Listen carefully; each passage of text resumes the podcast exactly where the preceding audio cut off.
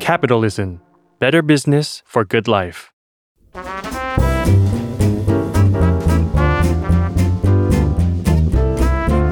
ปงนปตี ธุรกิจรอบครัว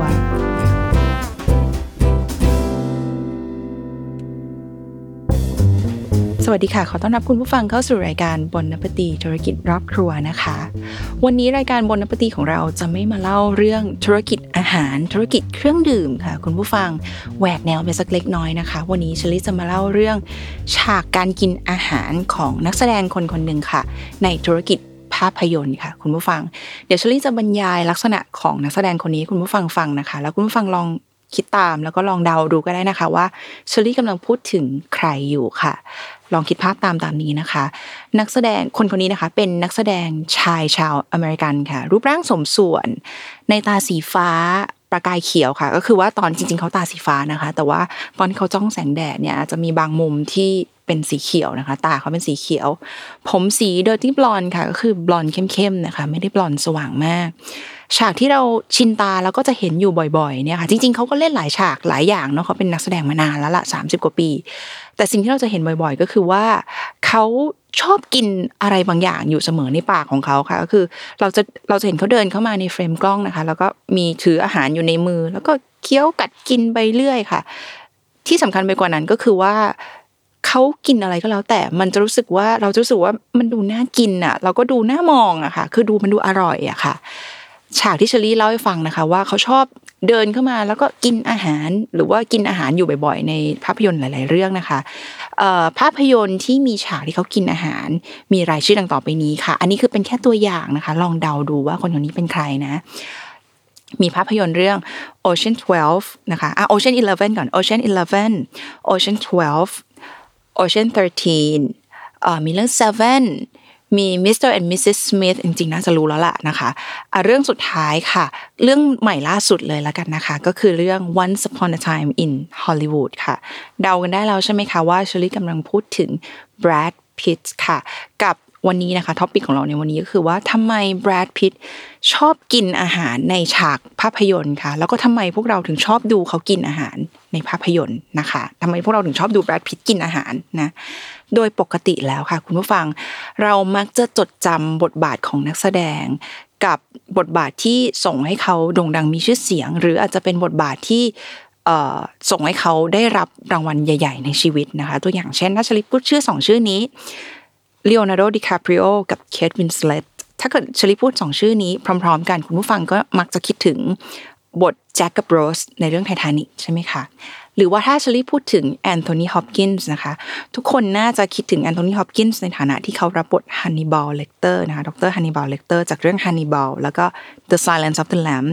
พูดถึงคริสเฮมส์เวิร์ธแน่นอน ทุกคนก็ต้องคิดถึงเขาว่าเขาเป็นเอ่อเทพเจ้าสายฟ้าทอร์นะคะ หรือว่าคุณแม่ของดิฉันเองนะคะ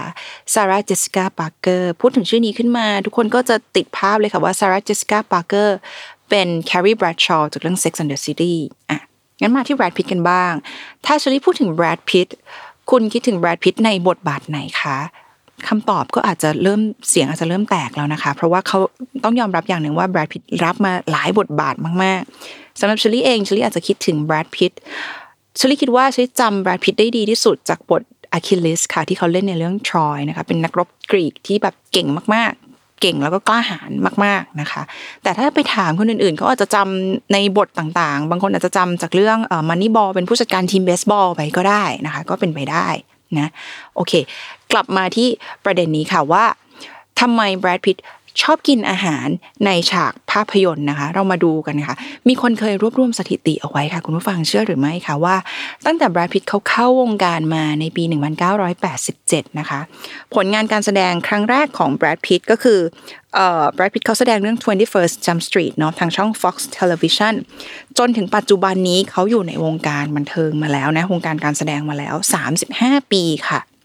ได้รับรางวัลต่างๆ นานามากมาย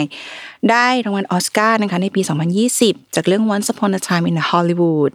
รางวัล British Academy Film Awards ปี 2020 จากเรื่อง Once Upon a Time in Hollywood เหมือนกัน ได้สองลูกโลกทองคำในปี 1996 จากเรื่อง 12 Monkeys แล้วก็ปี 2020 จาก Once Upon a Time in Hollywood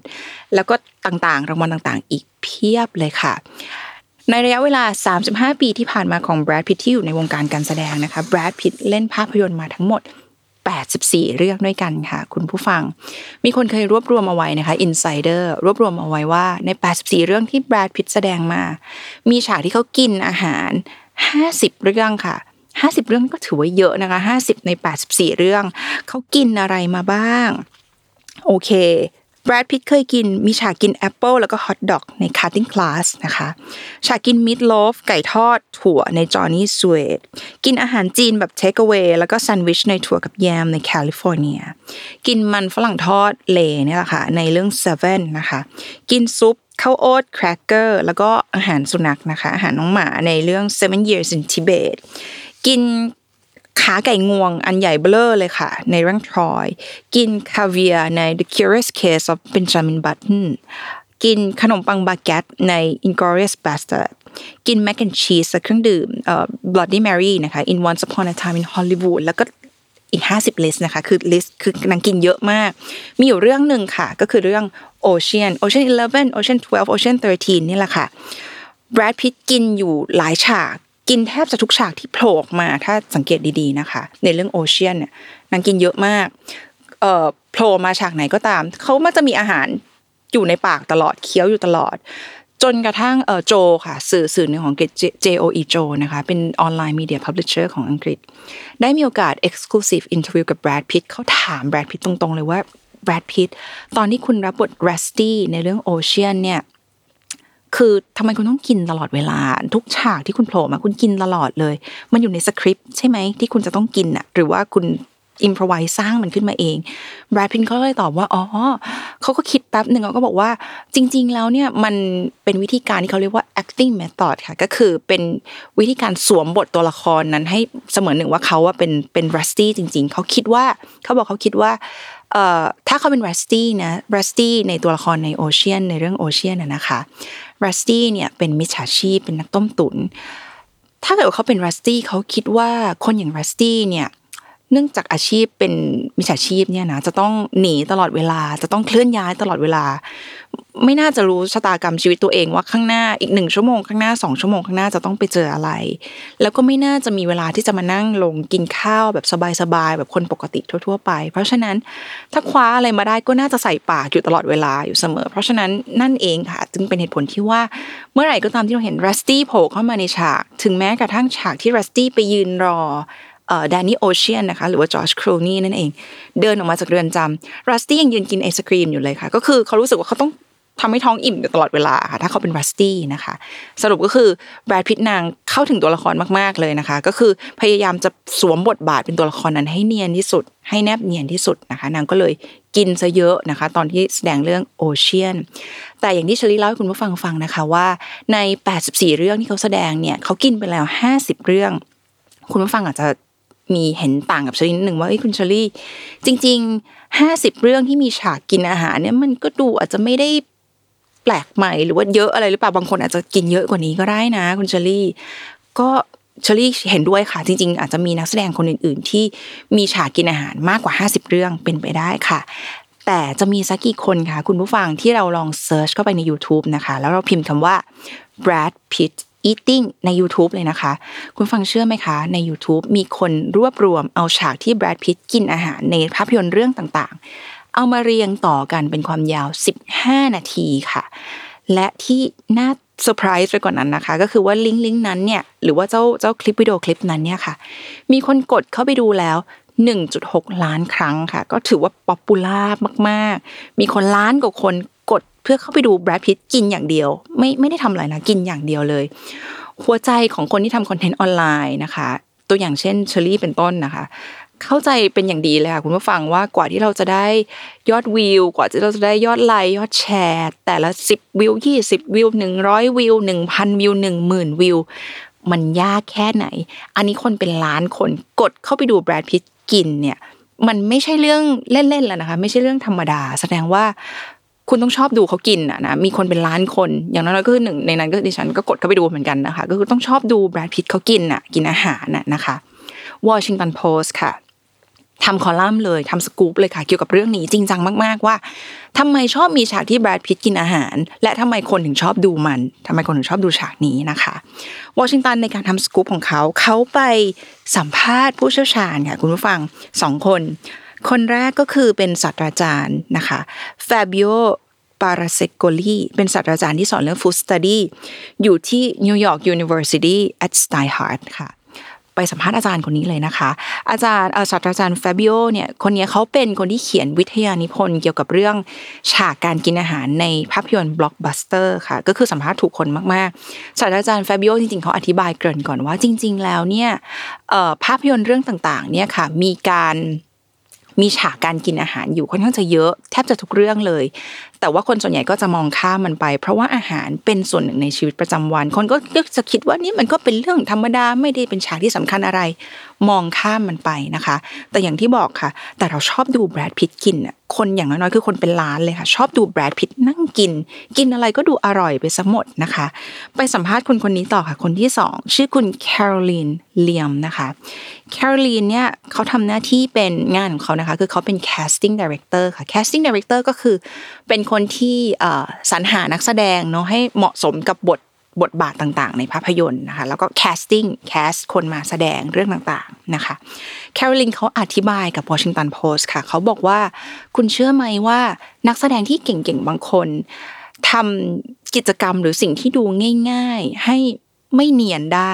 คือสิ่งง่าย ๆ ที่เราดูรู้สึกว่ามันง่ายๆอะแต่ขนาดนักแสดงเก่งๆบางคนยังทำได้รู้สึกว่ามันไม่เนียนเลย ตัวอย่างเช่นการกินอาหารเป็นต้น แคโรลินบอกว่าการจะกินแล้วให้ดูเนียนเป็นธรรมชาติ เหมือนคนคนหนึ่งกินปกติไม่ได้มีกล้องมาจับไม่ใช่เรื่องง่ายนะคะ ในภาพยนตร์ ถ้าเกิดว่าคุณกินคำเล็กเกินไป คุณก็คือคุณไม่เนียนละ คนก็จะรู้สึกว่าชีวิตคนปกติ ไม่ได้กินคำเล็กขนาดนี้หรอกคุณแสดงไม่เนียน ถ้าเกิดว่าคุณกินคำใหญ่เกินไป อันนี้คุณดูมุมมามแล้วนะคะ ก็คือไม่เนียนอีกเช่นกัน ดูไม่น่ากินแคโรลินอธิบายแบรดพิตไว้ว่าแบรดพิตเนี่ยเป็น the one เลยค่ะ ในเรื่องฉากการกินอาหาร กินอะไรนอกจากดูเป็นธรรมชาติแล้วของสิ่งนั้นหรือว่าอาหารสิ่งนั้นมันจะดูน่ากินไปซะหมดเลยค่ะ นี่น่าจะเป็นหนึ่งในผลที่ทำไม คนถึง 1.6 ล้านคนนะคะ ชอบแห่กันเข้าไปดูในลิงก์ลิงก์นี้ของ YouTube ค่ะ ชอบแห่เข้าไปดูแบรดพิตกินอาหารนะคะ แล้วก็ภาพยนตร์เรื่องต่างๆ ชอบ include หรือว่ารวมฉากที่แบรดพิตเขากินอาหารอยู่ในภาพยนตร์ค่ะศาสตราจารย์ฟาบิโอคนเดิมนะคะ จาก New York University อธิบายเพิ่มเติม เขาบอกว่าจริง ๆ แล้วเนี่ยตามหลักจิตวิทยาของมนุษย์ เราชอบเห็นคนดังค่ะหรือว่าเซเลบริตี้หรือว่าดาราที่ดัง ๆ เนี่ยทำสิ่งที่มันเป็นเรื่องธรรมดา เป็นปกติชนธรรมดาค่ะ นั่นคือเหตุผลว่าทำไมตามหน้านิตยสารแท็บลอยด์ต่างๆ เขาจึงชอบเอาเอ่อเอาภาพคนดังที่เดินซูเปอร์มาร์เก็ตใส่รองเท้าแตะเดินไปซื้อกาแฟ หรือว่าเอ่อไปเล่นเดินเล่นที่ชายหาดริมทะเลกับเพื่อนๆ กับแฟนกับคนรักนะคะ เราต้องการอยากจะเห็น คนดังทำตัวธรรมดาบ้างนะคะ และแบรดพิตก็ทำสิ่งนั้นได้ดีค่ะคือเขากินอาหารได้ดูธรรมดา แล้วก็ดูน่ากินค่ะ ก็เอาเป็นว่าเราอาจจะต้องจับตาดูกันตอนต่อไปนะคะ ว่าภาพยนตร์ที่กำลังจะเข้าที่แบรดพิตแสดงค่ะ กลางเดือนสิงหาคมนี้แบรดพิตเขาจะหยิบอะไรขึ้นมากินอีกหรือเปล่านะคะ ฝากติดตามเรื่องราวที่น่าสนใจเกี่ยวกับธุรกิจรอบๆครัวได้นะคะ ในรายการบนนับตีธุรกิจรอบครัว จากทุกช่องทางของ s ซ l m o n Podcast และ Capital ทุกวันพฤหัสบดีนะคะ คุณผู้ฟังสำหรับวันนี้บนนับตีค่ะ